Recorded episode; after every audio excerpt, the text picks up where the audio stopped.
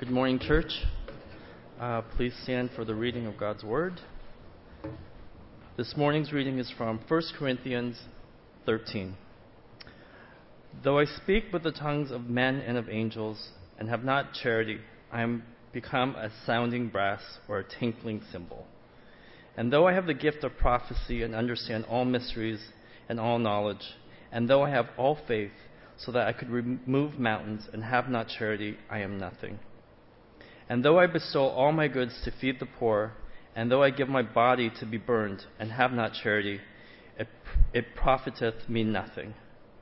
Charity suffereth long and is kind. Charity envieth not. Charity vaunteth not itself, is not puffed up, doth not behave itself unseemly, unseemly seeketh not her own is not easily provoked, thinketh no evil. Rejoiceth, rejoiceth not in iniquity, or rejoiceth in the truth, but rejoiceth in the truth. Beareth all things, believeth all things, hopeth all things, endureth all things. Charity never faileth, but whether there be prophecies, they shall fail. Whether there be tongues, they shall cease. Whether there be knowledge, it shall vanish away. For we know in part, we prophesy in part. But when that which is perfect is come, then that which is part shall be done away. When I was a child, I spake as a child. I understood as a child, I thought as a child. But when I became a man, I put away childish things. For now we see through a glass darkly, but then face to face, now I know in part, but then shall I know even as also I am known. Now abide, abideth faith, hope, and charity. These three, but the greatest of these is charity. Amen. Let's turn to 1 Timothy, please, chapter 1.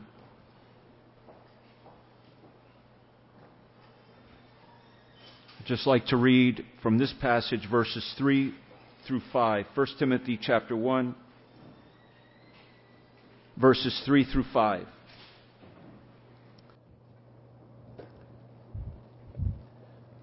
The message today I've entitled How Love Can Freely Flow from Us, Through Us to Others.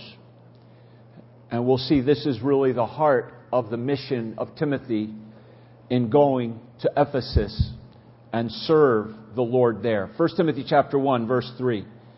As I besought thee to abide still at Ephesus when I went into Macedonia, that thou mightest charge some that they teach no other doctrine, neither give heed to fables and endless genealogies, which minister questions rather than godly edifying, which is in faith, so do. And please read verse 5 together with me. Now the end of the commandment is charity out of a pure heart and of a good conscience and of faith unfeigned. So last week we spoke about Paul giving Timothy three challenges, three encouragements to go to Ephesus. And we say it was, it was a, a hot water situation. It was a difficult situation, what was going on in the church of Ephesus. But Paul wanted Timothy to go there and stay there. And Paul basically is telling Timothy, Timothy, you've been prepared for this. You've served faithfully and you're ready for this. This is your time to shine in this situation that's difficult. And Paul says, I need you to stay there.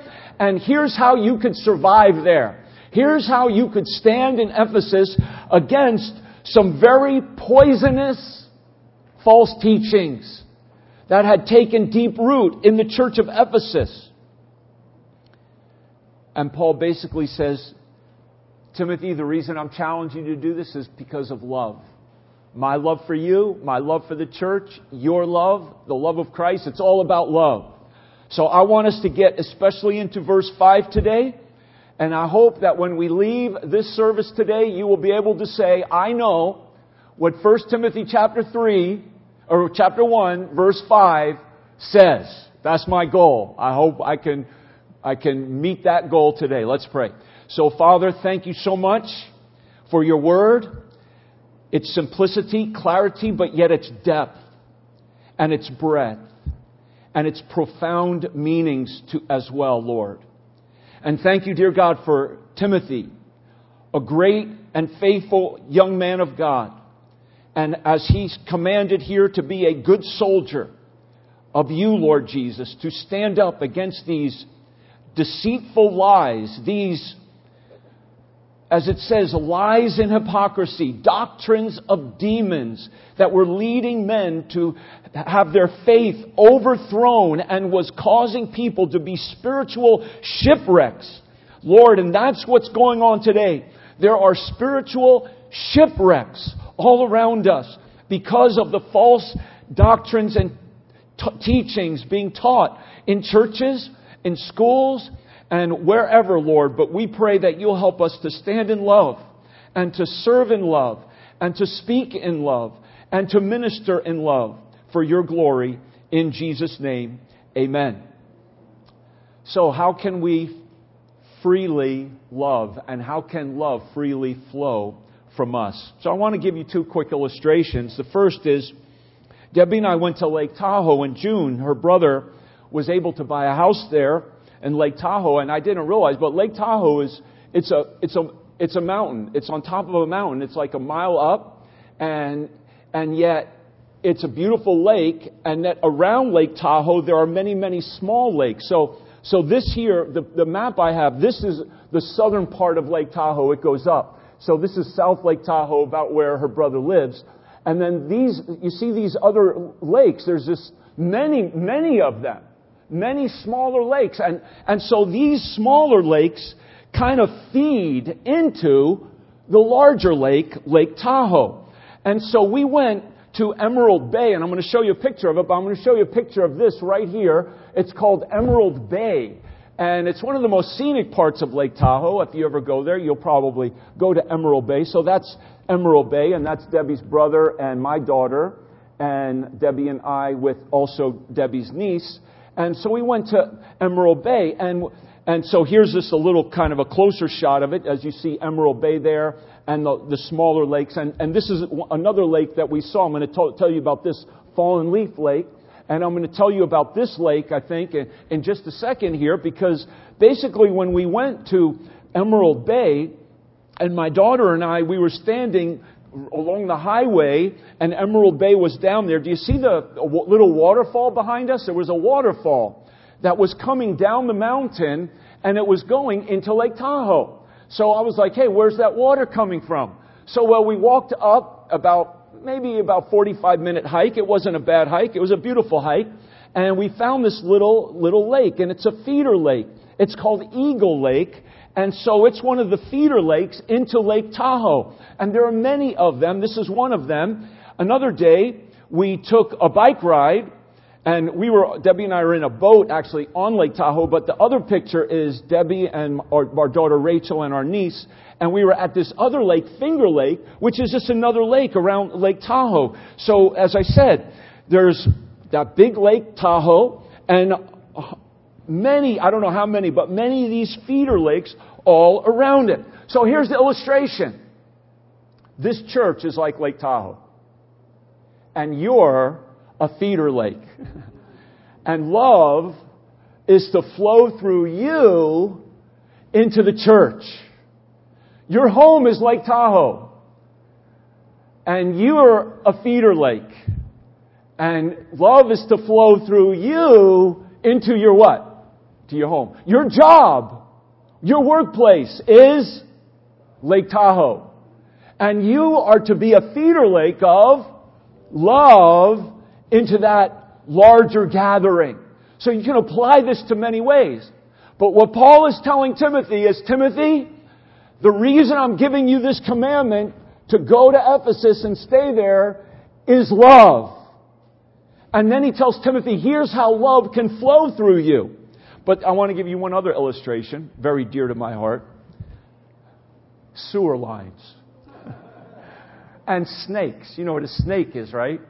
This is a big snake that when you get a backup in your sewer line, and I am well experienced now, sad to say. How many, how many of you have ever had your sewer line backed up and you needed to call the plumber to snake it out. Okay? yep, okay. So, not a very happy experience, but I remember the first, one of the first times this happens, he, and he put that snake in there and he, you know, it turns around and then when it comes out, it pulls some of the stuff with it and he, and guess what was on the end? It was roots. And he said, for another $200, you know how like, it's like $99 to do it. And then, and then, they, and then they start getting you more of your money out of you, you know? So he said, uh, I could show you the inside of your sewer line and you'll see what the, we can see more clearly what the problem is. And so I was kind of interested because I, I hadn't ever seen inside a sewer line and it looked like it looked like a really cool TV show inside my sewer line. That was the name of the TV show. So uh, anyway, he put this little camera down in there, and sure enough, there was roots and everything. I'm like, oh, great. And so he said, for $15,000, you know, I was like, no, later on, later on. So anyway, I have to give regular maintenance to my sewer lines to keep them flowing. Because you could have a beautiful house on the outside, but if the sewer line's backed up, you ain't using that house. You can't even live in a house if the sewer line is no good. You'll have to go live somewhere else until they repair it. So, in that way, love is flowing through us. But for many of us, love is clogged up. There's roots roots of sin, roots of pride, roots of jealousy, roots of worldliness, roots of lust. And when the roots get in there and we become self-centered, we can't love the way God has called us to love. Because love, the two words of love really is, is sacrifice and unconditional. Love is sacrificial, unconditional giving without anticipation of return. So this isn't natural to us. This is agape. This is divine. This is Jesus Christ in us kind of love we're talking about. If this love is to flow freely, we need Jesus Christ living fully in us so that we can love. So here's the command. When Paul says this now in verse 5, he says, Now the end of the commandment is charity out of a pure heart. Now, it could mean that Paul is referring to the Mosaic Law as the commandment given by God to everyone, and the ultimate goal of the Mosaic Law, the ultimate goal of the law is that we love, that we love God and we love our neighbor as ourselves. But I believe actually that when Paul says the end of the commandment, he's not talking about the Mosaic Law commandment. He's talking about this specific charge he's giving to Timothy to stay in Ephesus and do ministry there. So I read it this way.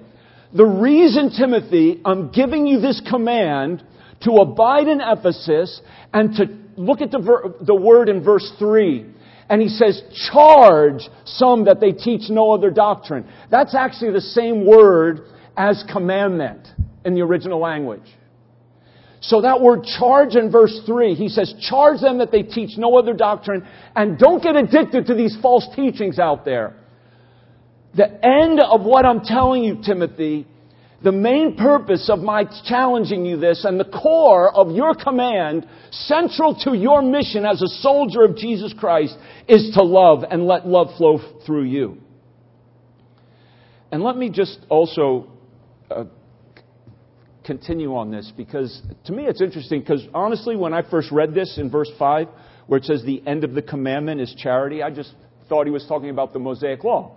That the end of God's law, because this is true, the end of God's law is for us to love. But I don't believe, again, that's what Paul is saying here. He's saying that the, the purpose, the end means the purpose or the goal of why I'm charging you here is love. And the reason I say that Number one is because that word charge and commandment is actually the same word in, in, the original language. And then how Paul, this, if you follow this through in Timothy, I won't look up every scripture with you, but I want you to go to the end of 1 Timothy. Go to chapter 6 And he actually uses this word throughout the book of 1 Timothy of charging Timothy. And so he does it at the beginning. I charge you. And then notice how he even concludes the book in verse 13, 1 Timothy chapter 6 verse 13. He says, I give thee charge in the sight of God, who quickeneth all things, and before Jesus Christ, witnessed a good confession. What was the confession of Jesus Christ? Love. I give you this charge, Timothy. And that you keep this commandment without spot until the appearing of Jesus Christ. And look please as well in 1 Timothy chapter 6, go down to verse 17. And even says then, charge them that are rich in this world, that they be not high-minded, nor trust in uncertain riches, but in the living God. So what's the motive of that charge? What's the motive of everything Timothy was to charge people? It was what? Love. It's loving for me to say to you, don't trust your riches. Your riches are going to fail you somewhere along the way. They're not going to ultimately be the ultimate point of satisfaction of life. And I say that in love to you. So as 1 Timothy begins, in a sense, 1 Timothy ends. And a lot of it is related to this false doctrine that had crept into the church. And you know what's an amazing thing? How, how, you know how blessed the, the church at Ephesus was? Who started the church? The Apostle Paul. Now, who's, who's, who's trying to fix situation there? I don't call Timothy a pastor. He's more like an ambassador or a, a, a mission, an emissary of the Apostle Paul to the church to really fix certain doctrinal problems. But, but they had the blessing of Timothy, this great young man. And then who, who lived in his later years, I don't exactly know when, he, he moved into Ephesus, but then he wrote three little epistles, and probably this church received those letters. What apostle am I talking about? John. And guess who John was to care for in his life, commissioned by Jesus Christ? Who was John caring for? Mary. Guess who may have been in this church of Ephesus? Mary, maybe. And I find it interesting, still, women are commanded not to teach. we'll get to that part, but I, I thought, whoa, that's interesting.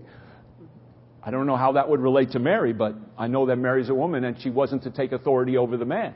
But so I found that interesting. And what's First John all about? What's the theme of First John? They call John the apostle of love. And so John's message to this church is similar to, to this. It's love. So here, this church of Ephesus was singularly blessed. I don't know of a New Testament church that has the book of Ephesians written to it. In a sense, two books of Timothy written to it.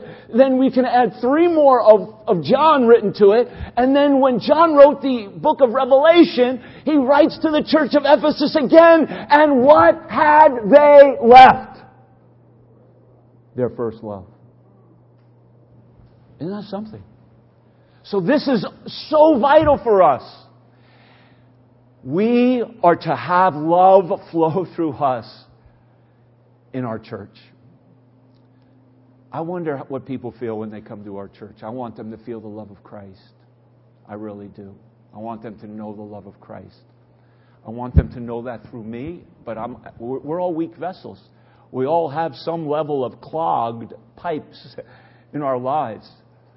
But here's how we can let love flow freely. And three simple things as Paul charges Timothy to love in Ephesus and to be a channel of the love of Christ. The first thing is, Timothy, love will flow through you when you have a heart that is pure, a heart that is cleansed from sin. Love flows from a cleaned heart, from a pure heart. So he says, now the goal of this charge I'm giving to you is love. And that love will flow out. He says, out of a. Okay? So love is not natural to us. We're sinners. But love will flow out of a what? A pure heart. So is your heart cleansed from sin? Have you accepted Jesus Christ as your Savior so that you know you're saved and on your way to heaven through Christ and Him alone? Has He forgiven you of your sin? Is it important that we have a pure heart? Absolutely, because look at this verse, 2 Timothy 2:22. What does Paul tell Timothy? He says, "Flee youthful lusts." The very thing that will clog your heart. Flee those things, but follow, follow the things that will be like a snake to your soul, that will clean out the sin. Follow righteousness, faith, charity, peace with them that do what? What does it say? With them that call on the Lord out of a pure heart. Our prayers will be hindered if we don't have a pure heart. Is sin clogging your heart like the roots clog my sewer line? I would love our hearts to be like that, those beautiful streams I saw in Lake Tahoe that's, that flowed so freely, you know, out of those feeder lakes, down the mountain. So beautiful. Is there anything so beautiful? Or maybe there are other things just as beautiful, but isn't it beautiful to hear the sound of, of that running water down the, down a, a mountain stream into a bigger lake. And just to see that and behold that, it is a beautiful thing. And so it is a beautiful thing when love flows out of a pure heart. And those are the prayers as well, I believe, that reach God. What did Jesus teach us? Jesus put a woe upon the hypocrisy of the Pharisees who he said may clean the outside of the cup but within you're full of extortion and excess. Now I know you ladies, when you clean your pots, if you don't throw them in the dishwasher, but if you hand clean them in the sink, you're not just going to clean the outside of it, but you'll clean the inside as well as the outside. Now, your husband probably only cleans the inside and leaves the outside, but you ladies are much more thorough in your cleaning than we men. Amen? I was trying to help you out, ladies. Okay? You did? All right, I tried. I, I tried get. But Jesus said, clean the inside, or else you'll just be a hypocrite. You'll be full of sin on the inside. It's the inside that matters. So how do we clean that inside of our hearts? We need cleansing by the power of the blood of Jesus Christ. 1 John 1 7, the blood of Jesus Christ, his Son, cleanseth us from all sin. Hebrews chapter 9 verse 14, how much more shall the blood of Christ cleanse your conscience from dead works to serve the living God, the blood of the Lord Jesus Christ. Now how is it, how does that work? How does it work that the blood of Christ cleanses us of sin? That's mysterious. We're talking something spiritual how Jesus Christ shed his blood on the cross 2,000 years ago. And yet, when we were saved and asked the Lord to save us, the blood he shed on the cross forgave us our sin, past, present, future.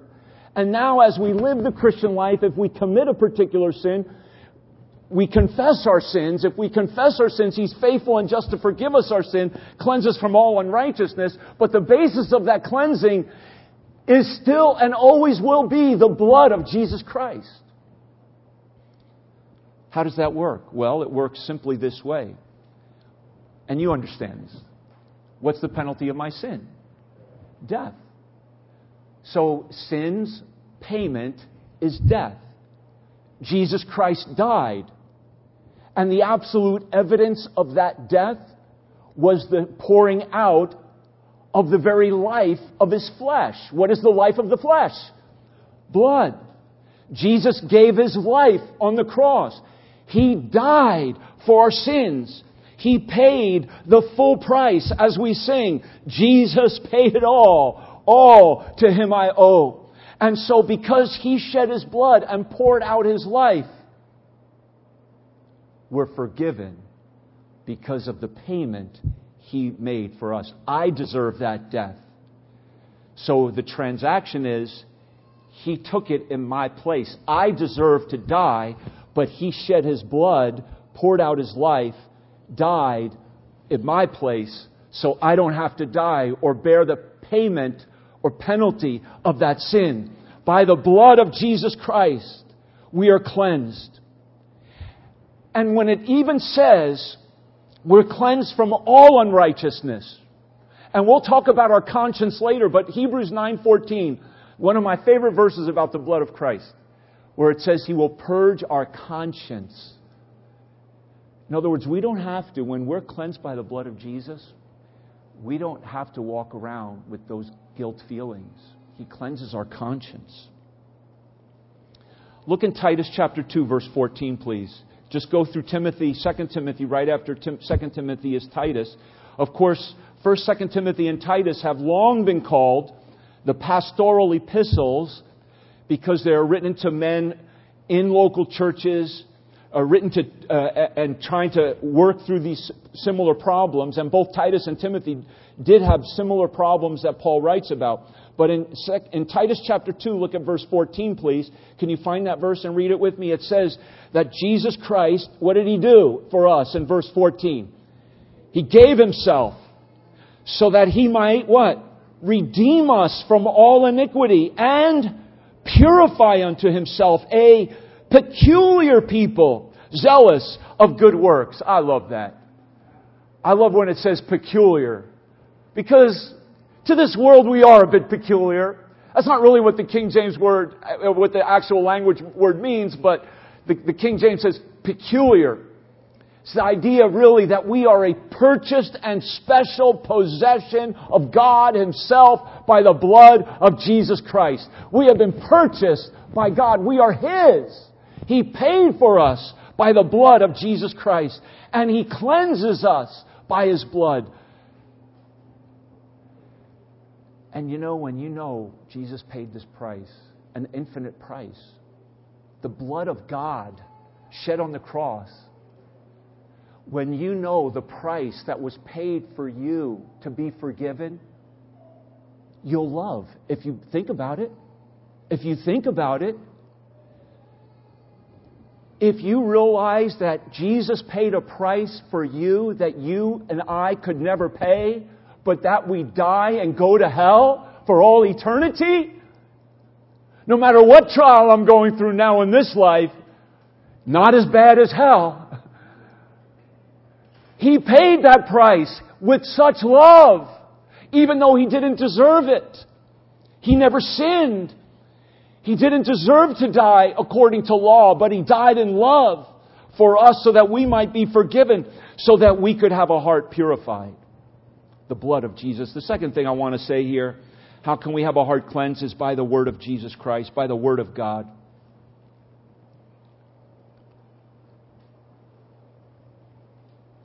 Isn't the Bible amazing? Aren't you glad we have the Bible?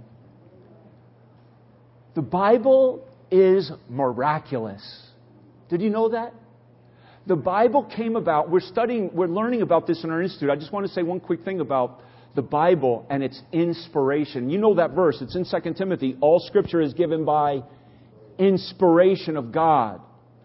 Only the scripture is said to be given by inspiration. Now that word, inspiration is an interesting word. Now when we think of that word, we might think of the writer and how when they wrote, they felt inspired. The English word somewhat puts the emphasis in our thinking on the writer and how he took in to write the Word of God. But the original language word is so beautiful. Only time in the New Testament it's used and it literally means God breathed. All scripture is given by God's breath. So the emphasis of the verse isn't at all on the writer and how he felt when he wrote. It's on the fact that God breathed out his word and they wrote actually word for word what he led them to write. The word of God. That's a loving grandmother back there. You hear that little crying baby? That's, that's our little Armando. And Priscilla is bringing her grandchild to church so he'll know that's the right thing to do. You know, isn't that something? You bring your grandchild to church and you end up walking around with him. I didn't get anything out of church that day. Yeah, she, she, she's getting something out of it. She's bringing her grandchildren to church. It's a beautiful thing. Okay. So praise God for the Bible.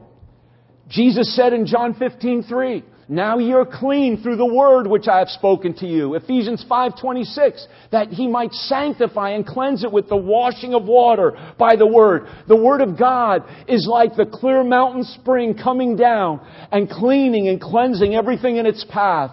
The Word of God has cleansing power as well as the blood of Jesus Christ. Nothing can purify your heart in all the world like the blood of Jesus Christ and the Word of God. The second thing, how love can freely flow, not just when our heart is cleansed by His blood and His Word, but love freely flows when we have a conscience cleansed of guilt. A conscience cleansed from our guilt. That's what Paul says. The end of this charge, Timothy, that I'm giving to you is that you will love. But love will only come out of a pure heart. And, he says, he adds to this, and of a good conscience. So, what is a conscience? A conscience is the inner judge of your actions. It's the inner awareness you have of yourself that no one really knows. No one really knows you except you and God. And your conscience is what you know yourself to be with God. And it's the inner judge. The best way, one of the best ways I know how to really define a conscience. So when a conscience is made pure, and you have a clean heart and a good conscience, you'll have love to flow freely through you because when you feel guilt, for example, if you've come in to church even this week and you've done things, you've said things that you know are wrong, and you're and you don't want anybody to know about it, you're going to come in here not with the freedom to let love flow through you, but you're going to come in here and kind of hide. And then love can't flow if your conscience isn't clean and isn't clear. Now, he says a good conscience and we will see this in a moment, but a conscience is not always a, per, per, a, perfect, a perfect or reliable guide to right and wrong. But a good conscience is a much better guide to what's right and wrong than to some of the other consciences Paul even speaks about when he talks about a seared conscience or a defiled conscience. And there's different kinds of conscience that a person can have. But so let's talk about a good conscience real quick. Number one, a good conscience is calibrated by the Holy Spirit in the Bible. When I say calibrated, a good conscience gets its sense of what's right and what's wrong, what's sinful and what's not from the Bible. God alone has the right to define sin. We don't define sin, God does. So if God says it's wrong, we shouldn't do it. If God says we should do it, do it. And there are sins of omission and sins of commission. And if we don't live according to what God says we ought to do, I believe we'll have a sense of guilt in our conscience. So our conscience should be calibrated by the Bible, and then the Holy Spirit in us is in us to convict us when we do when we do wrong and to give us joy when we do right. So a good conscience, secondly, is followed to do what is right. In other words, when he says, Timothy, love out of a good conscience, he's saying, Timothy, do the thing that you know in your heart based on the Holy Spirit living in you and the Bible telling you, do the thing that you know is right. And love will flow from you. Now, if you, let, us say you have a good conscience, but you say, you know, I really, I need those uh, earbuds. And so you figure out a way to go into the store and to steal the earbuds. Are you going to have a good conscience? You're going to have a sense of guilty conscience. But now, let's say you say, wow, I feel terrible. Your conscience is working right, though. Your conscience, you, st- you stole the earbuds. So you say, man, I shouldn't have stolen them. I got to confess my sin to God. God, forgive me for stealing those earbuds. And then the Holy Spirit says to you as you're confessing that sin to do what with the earbuds? Go back to the store and, and tell them you stole them and make that right with the store too, right? So you go back to the store and, you, and then you have a good conscience. And then you don't steal anymore because you say, that was terrible. that was really bad. I don't want to steal. I get all that guilt and then have to go through that. That's terrible. So that, that's how it's supposed to work. But what if you steal the earbuds and you feel guilt and you just push it down? You say, I don't care how I feel guilty. I'm going to live with that guilt because I want these earbuds more than the guilt. The earbuds are worth more to me than, than the guilt that I have. And so you say, not only am I, am I, did I steal these earbuds, my friend needs earbuds because these earbuds are so cool, I'm going to go back and steal a pair of earbuds for him too. Okay, and then you start going into business selling earbuds that you steal. Okay? I am not telling you what to do. Okay, this is not, but I'm telling you how to have a conscience that is described by Paul and go to 1 Timothy chapter 4 verse 2. This is how to have a, con- a conscience described in 1 Timothy chapter 4 verse 2. And he's talking about the false teachers in Ephesus that, that Timothy was going to deal with. Because here's a very, here's a very interesting thing. As Timothy lives out this love with a pure heart and a good conscience, he will mark himself as different from the false teachers. Because the false teachers were selfish, not loving, and they had this kind of conscience as well, like somebody who had stolen a whole bunch of earbuds and went into earbud business. 1 Timothy 4, he says, speaking lies and hypocrisy, having their conscience what? Seared with a hot iron. There's different ways one can look at that, but one commentary I, I have says it's, it's as if Satan has branded his name on their body and they are, they are doing the work of the devil when you sear your conscience and sin against it over and over and over again, you won't have a good conscience. So, a good conscience is when you follow it to do what is right. And the, the last thing I'll say about a conscience is a good conscience will approve you when you do right. And it will accuse you when you do what's wrong. So that conscience is that internal instrument by which we judge ourselves. And we are to judge ourselves as Christians. We are to examine our lives. And we are to confess our sins every day and ask God to work in our heart a righteous living, a holy life. We must have a conscience that is cleansed from guilt. But I, and I want to say this too. Because the Christian life is a high standard. It's a high standard. Who is our standard in the Christian life? Jesus. Now, who measures up to Jesus here? I didn't see one hand go up. We'd be afraid to say, oh, I'm as good as Jesus.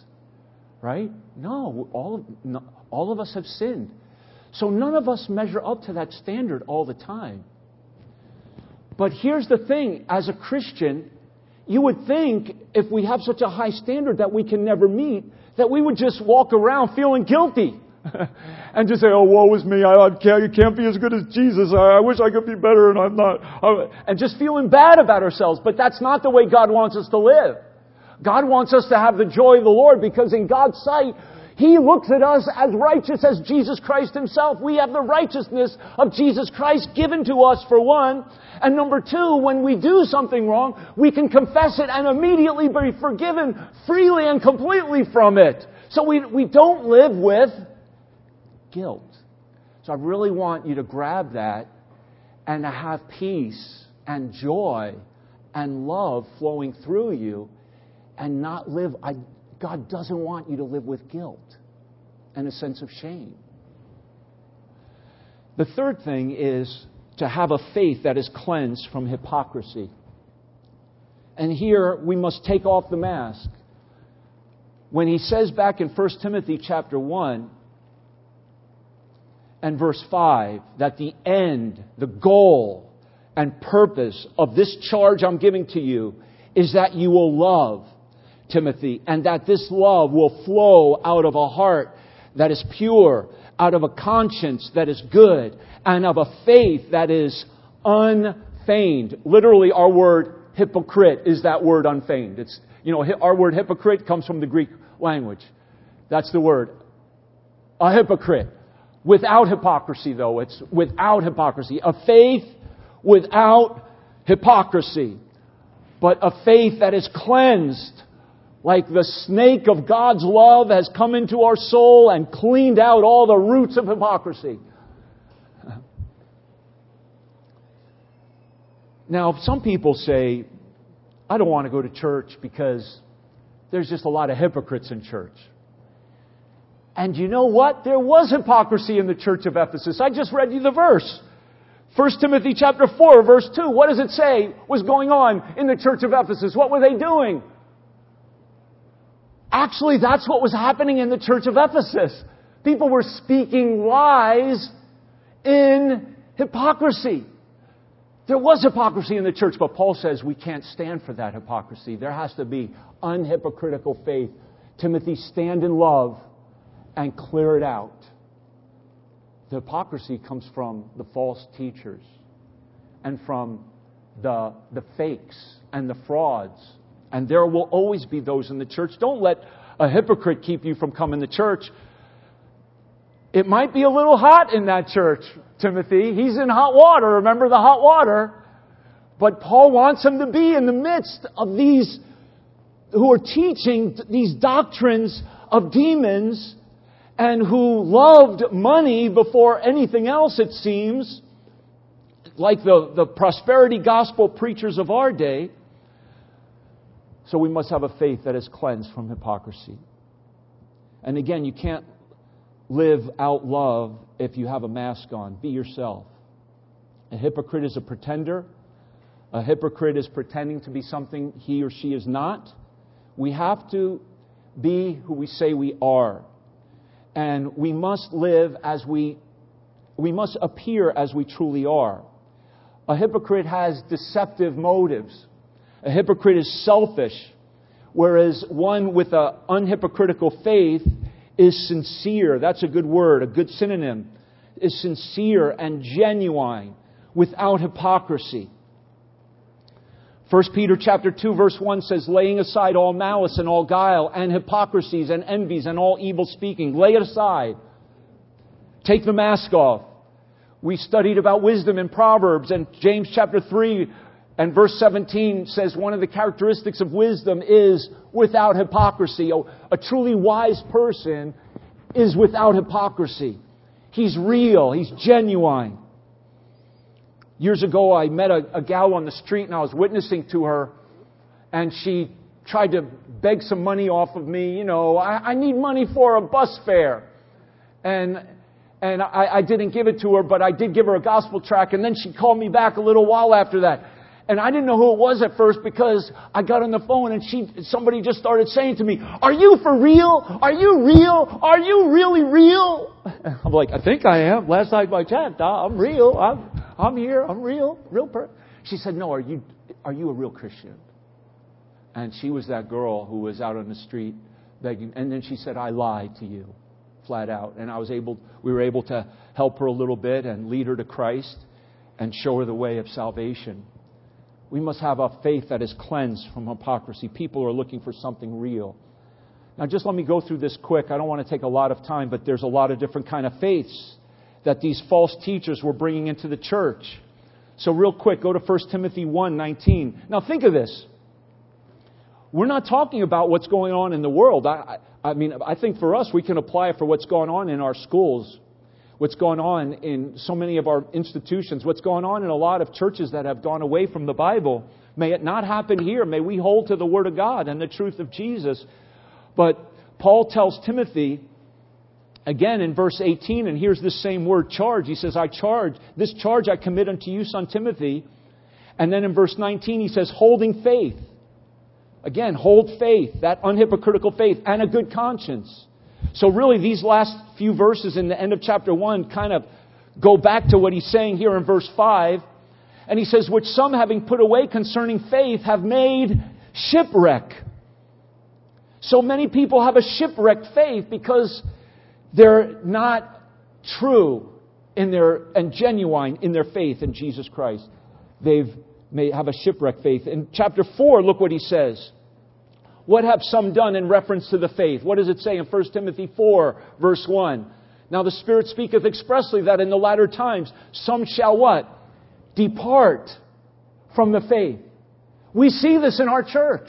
People like you have sat here literally recently. Somebody was in our church and the next week said, I'm leaving this church to go to some false teaching church. Unbelievable. Departed from us and from the simplicity of our faith, the faith of Jesus Christ, for ritual and tradition. Some desert. And Paul was dealing with that through, in the Ephesians. He said, Demas hath forsaken me having loved this present world. When, if you love the world, you'll, you'll leave this church. Paul says in, in another place in 2 Timothy, he says, All of Asia has, has turned away from me. You remember, remember when Paul met the, the elders in Ephesus? They wept over him because they wouldn't see him anymore. They were so sad that they were never going to, oh, Paul, we love you. We're never going to see you again. Oh, and they cried. Acts chapter 20, you read it. And later on, those people that were weeping tears on his shoulder stabbed him in the back. And then Paul's now saying, Timothy, I want you to go there and fix it. Hot water. Some people depart, desert. Other people, it says, look at 1 Timothy chapter 6. He says they erred from the faith. For the love of money is the root of all evil, which some have coveted after. They have erred from the faith and pierced themselves through with many sorrows. There's only one or two people in New York City that probably love money. what, I mean, think about it. What motivates people to come to New York? Oh, I love Jesus and I want to serve him. Well, that's what motivated me, and um, I believe that's what motivates many of us to stay here. We love Jesus and we want to serve him in our city. Uh, ultimately, the best way to, to live and move and have being and stay in this city is to be here as a missionary.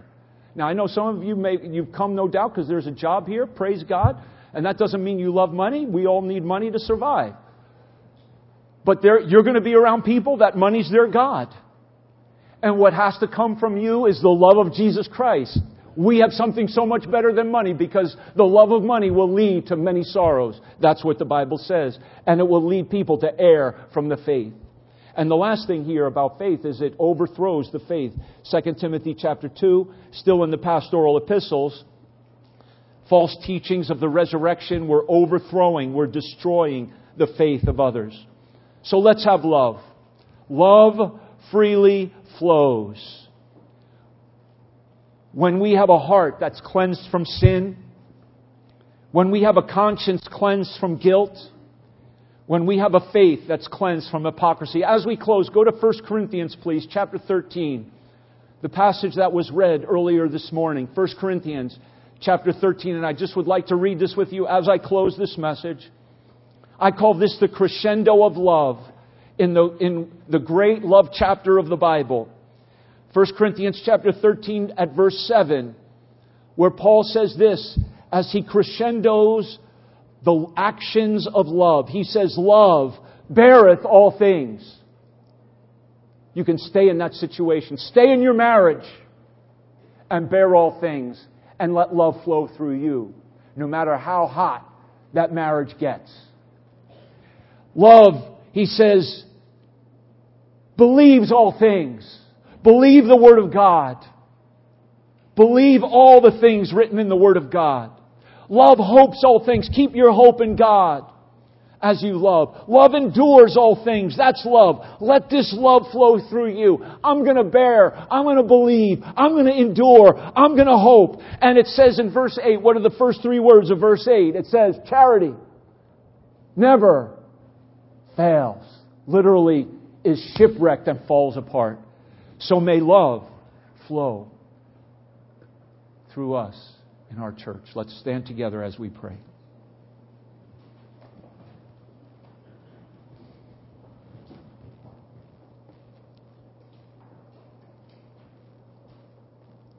Father, thank you for your goodness. Thank you for the love of Jesus. God, none of us can measure up to your infinite love, your everlasting love. But we pray, O oh Father, that the everlasting love that you have had for your Son would be in us.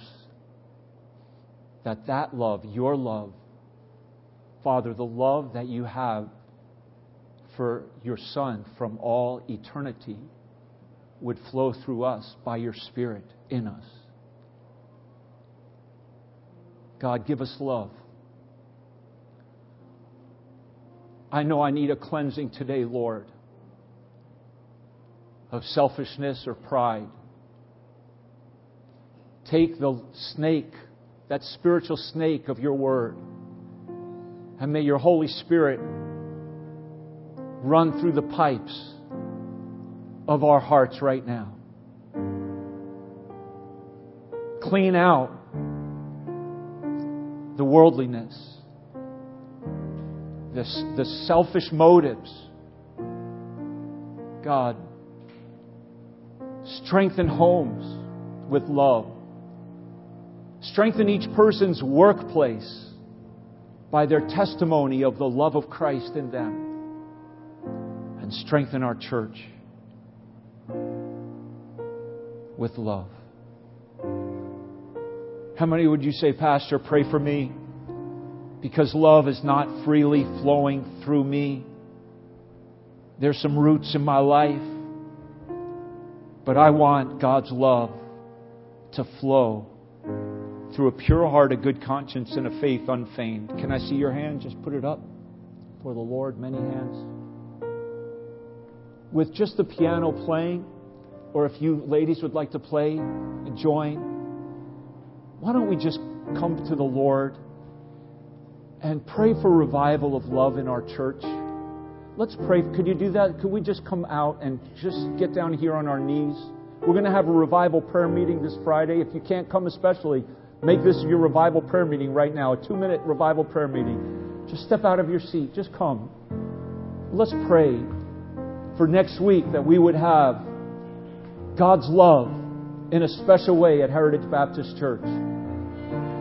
We pray that the people you're inviting to the service next week will come. That we will see a great outpouring of visitors to hear the Word of God, to hear about Jesus. We need a revival today. Lord, cleanse us of our sins. Forgive us of our pride. Forgive us, God, that we haven't loved as you have loved us.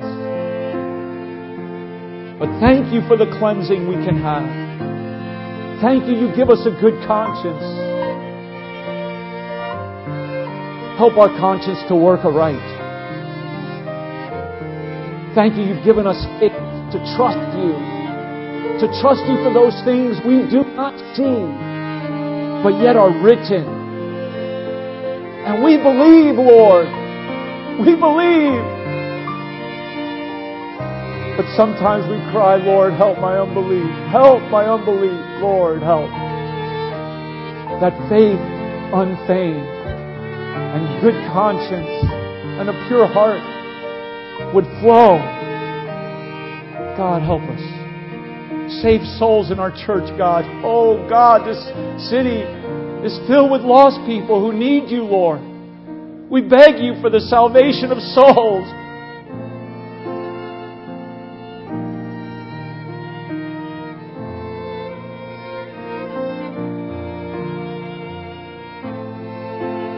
God, we have loved ones, we have family members, we have brothers and sisters, we have children, we have family, we have friends, and they're lost. Maybe they're good people, but they're lost. Oh, God, please work.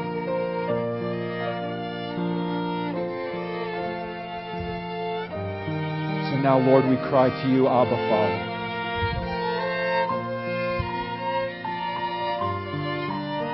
I'm going to ask Sid to come and we'll sing.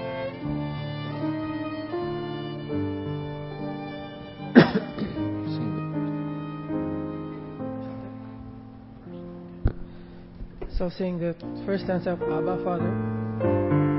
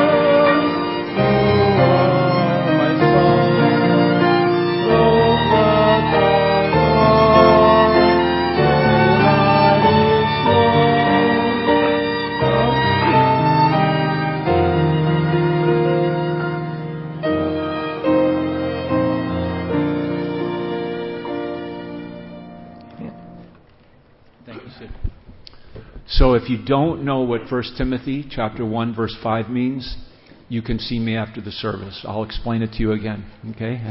I hope that made sense and I hope you know what church I thank God for your love.